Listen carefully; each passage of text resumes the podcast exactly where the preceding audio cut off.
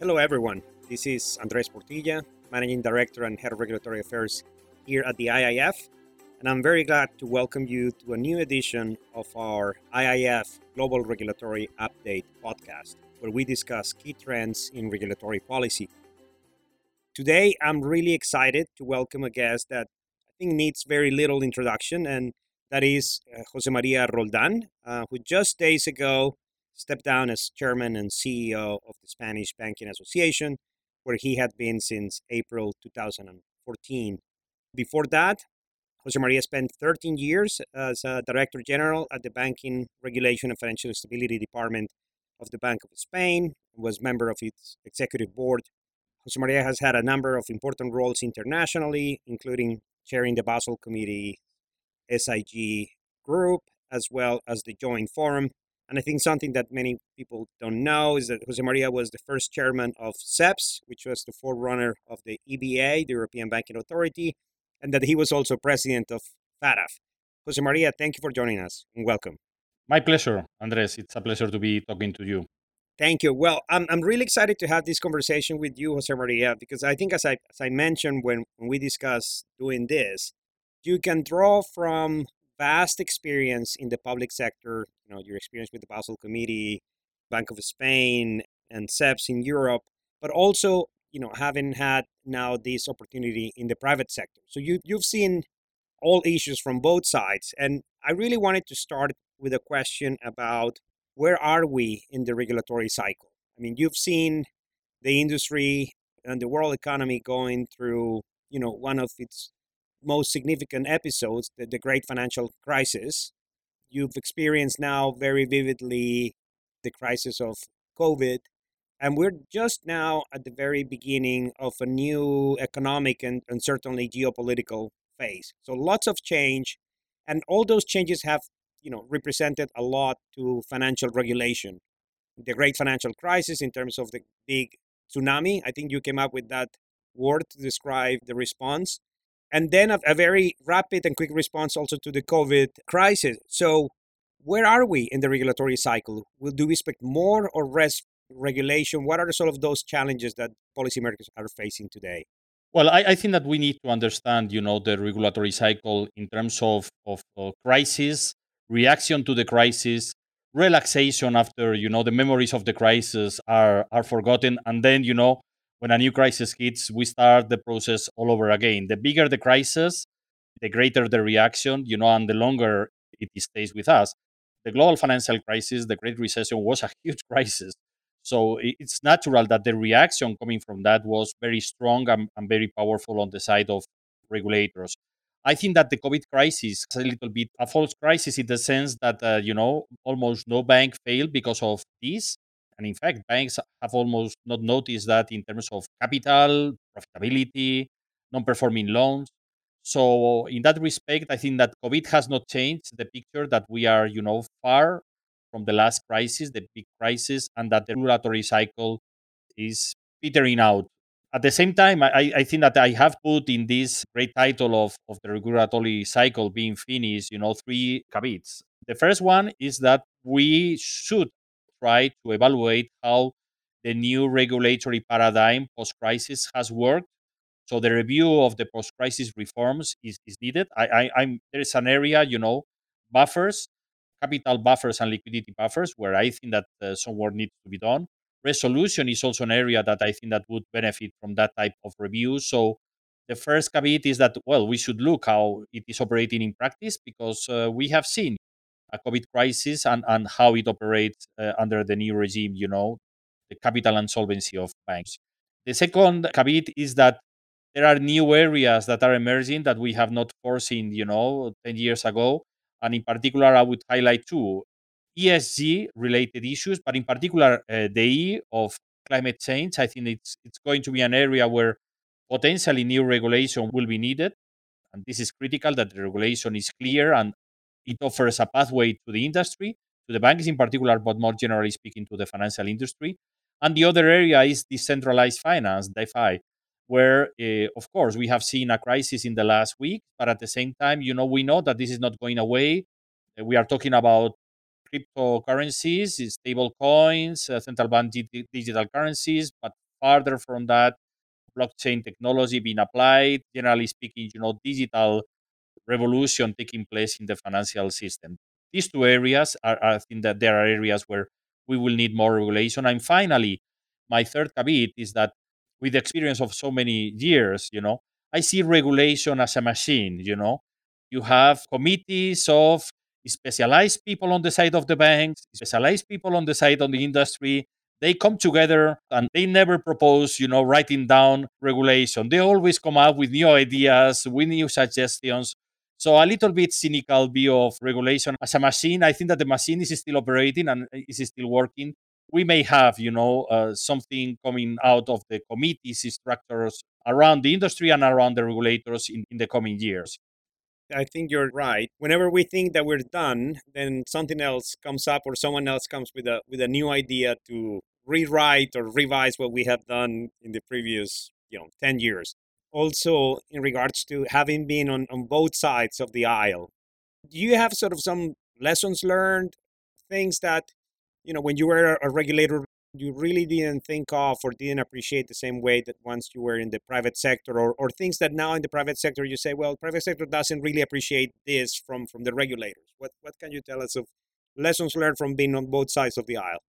I have always felt a little bit the interface when I was at the Bank of Spain, because I had a lot of dialogue with the industry, also international dialogue with the industry. And now that I'm on the banking side, I also feel a little bit like the interface of the banks with the regulator. So, in this interface type of approach, some very simple lessons. I think that on the side of the banks, the mentality of banks is business as usual type of mentality. And business as usual may comprise, well, normal times or volatile times, crisis times. But what really, you know, the bank sometimes do not understand is that the regulators, by design, almost by mentality, they are always in the worst case scenario. So in normal times, they think that uh, a crisis will come. In crisis times, what they think is that the crisis is going to be bigger and deeper than everybody is uh, foreseeing. So this type of disconnect between the mentality of the banks that is business as usual, well, why the regulator is asking for that, and the regulator asking for that because they are thinking of really uh, the economy going south, yields going up, markets getting crazy. That's the type of mentality of regulators. They think on the unexpected losses in terms of technical language. Banks are on the expected loss world, regulators are on the unexpected loss world. And I think that sometimes there's this type of disconnect. On the regulatory side, what I would say, in particular in the last decade, what I have missed is a couple of things. First, you know, is a little bit more of support to the profitability of the banks in the sense that if you have a banking industry that is very leaky, that is very solvent, but is not profitable, this is a recipe for disaster down the road. And I think that sometimes in the last decade, there was no sensitivity for the need to have a banking industry that was profitable. So if you overburden the industry with regulation that makes you know profitability mission impossible, this is not going to be good for financial stability. It's not going to be good for you as a regulator. That's the first thing I would highlight. The second one is a little bit, you know, that they need to be aware of the cost of regulation. And I'm not saying the direct cost of regulation, but uh, also the cost in terms of distraction, you know. Nowadays, if you talk to board directors of banks, they will always tell you the same, no matter which country, no matter which type of bank. They are overwhelmed by all the regulatory requirements that they have to face. And I think that has a cost, and, and regulators should be aware of the cost. And you know, regulation has to be as complex as it needs to deliver, but no more complex than what is needed, because otherwise you are going to impose cost, direct cost, but also cost in terms of distraction on, on boards, on management, on what is really relevant.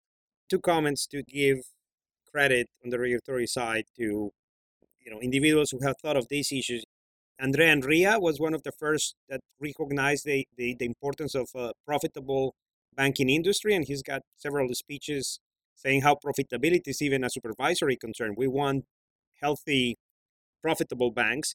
And then this idea of let's take a look back and see what works, what doesn't, how can we make the regime more simple and efficient. And that's Randy Quarles here in the US. Maybe there are changing times in that regard here in the US going forward. We'll see. Speaking of how regulation and standards come about, I wanted to ask you about the role of the global standard setters. Hugely important we have a Basel framework, we have a post crisis regulatory architecture defined by the FSB, a new recovery and resolution regime also spearheaded by the FSB. Going forward, and given the geopolitical tensions, difficult construct of the G20 these days because of some of some of its members, how much harmonization, how much coordination can we expect going forward? Are there challenges to, to a global consensus on regulation? Of course, I mean, I think that we have to recognize we are facing enormous challenges in terms of regulatory coordination at the worldwide level. Andres, I'm extremely worried about what is happening in the world. You mentioned I started my international career in the year 2001. I chaired the FATF through the blacklisting process that we went through. That was, you know, a very tough process.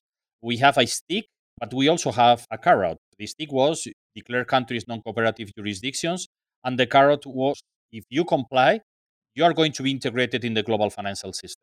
We have constructed that world from the G7 to the G20, the enlargement of the Basel Committee, the enlargement of, of the FSB, and and I'm I'm really worried that you know uh, I I know how we have created this this uh, you know regulatory cooperation around the world.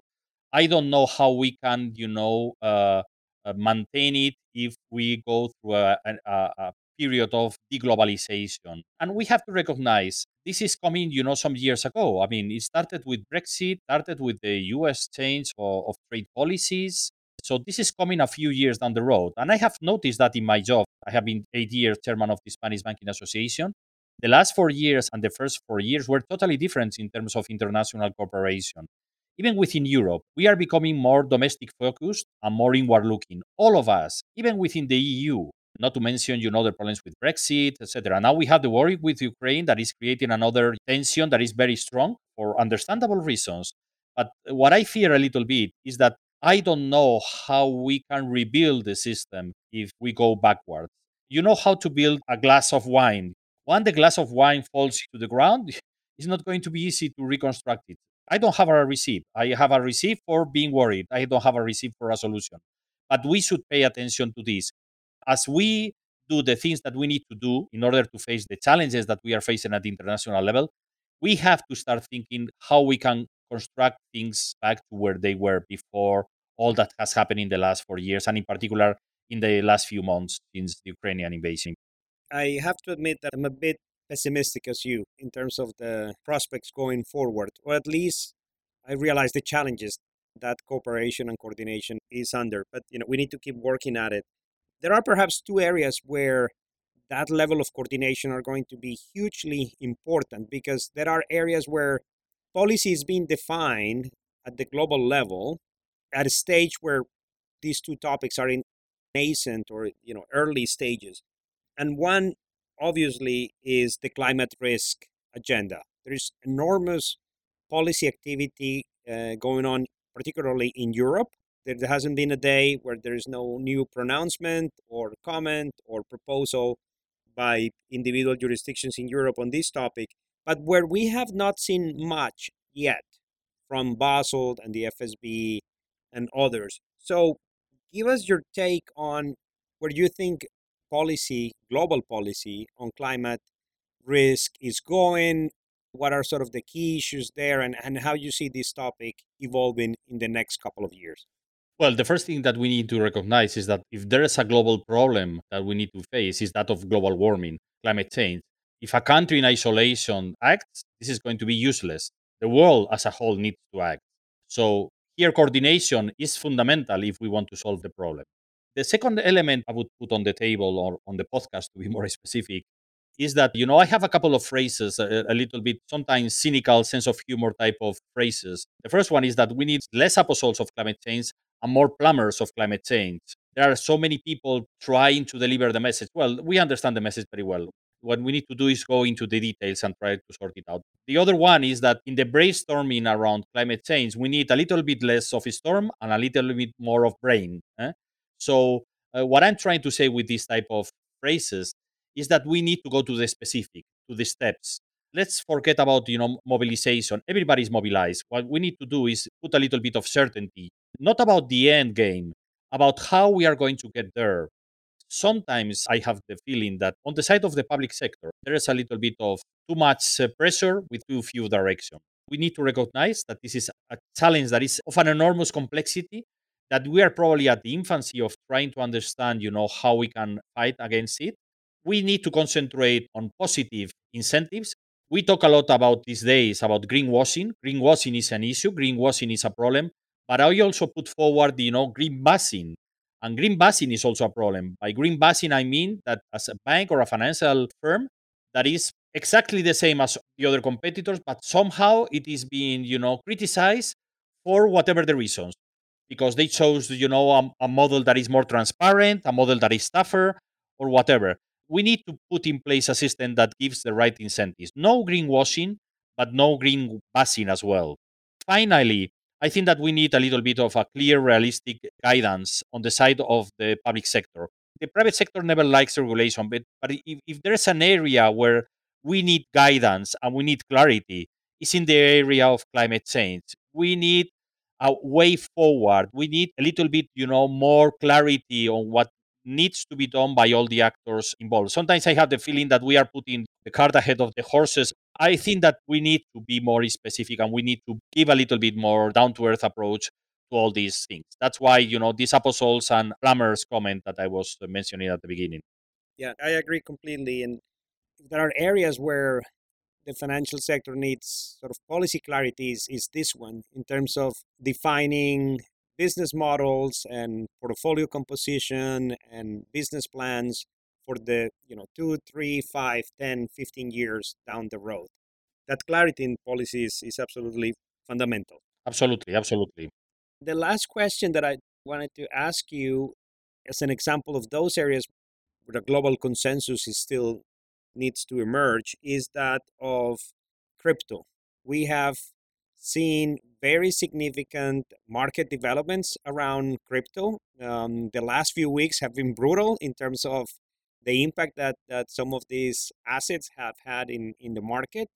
A lot of hype, a lot of discussion, a lot of activity in terms of debate and, and policy discussions. Here in the US, the US Congress hearings, having some of those CEOs of some of those new companies coming to testify.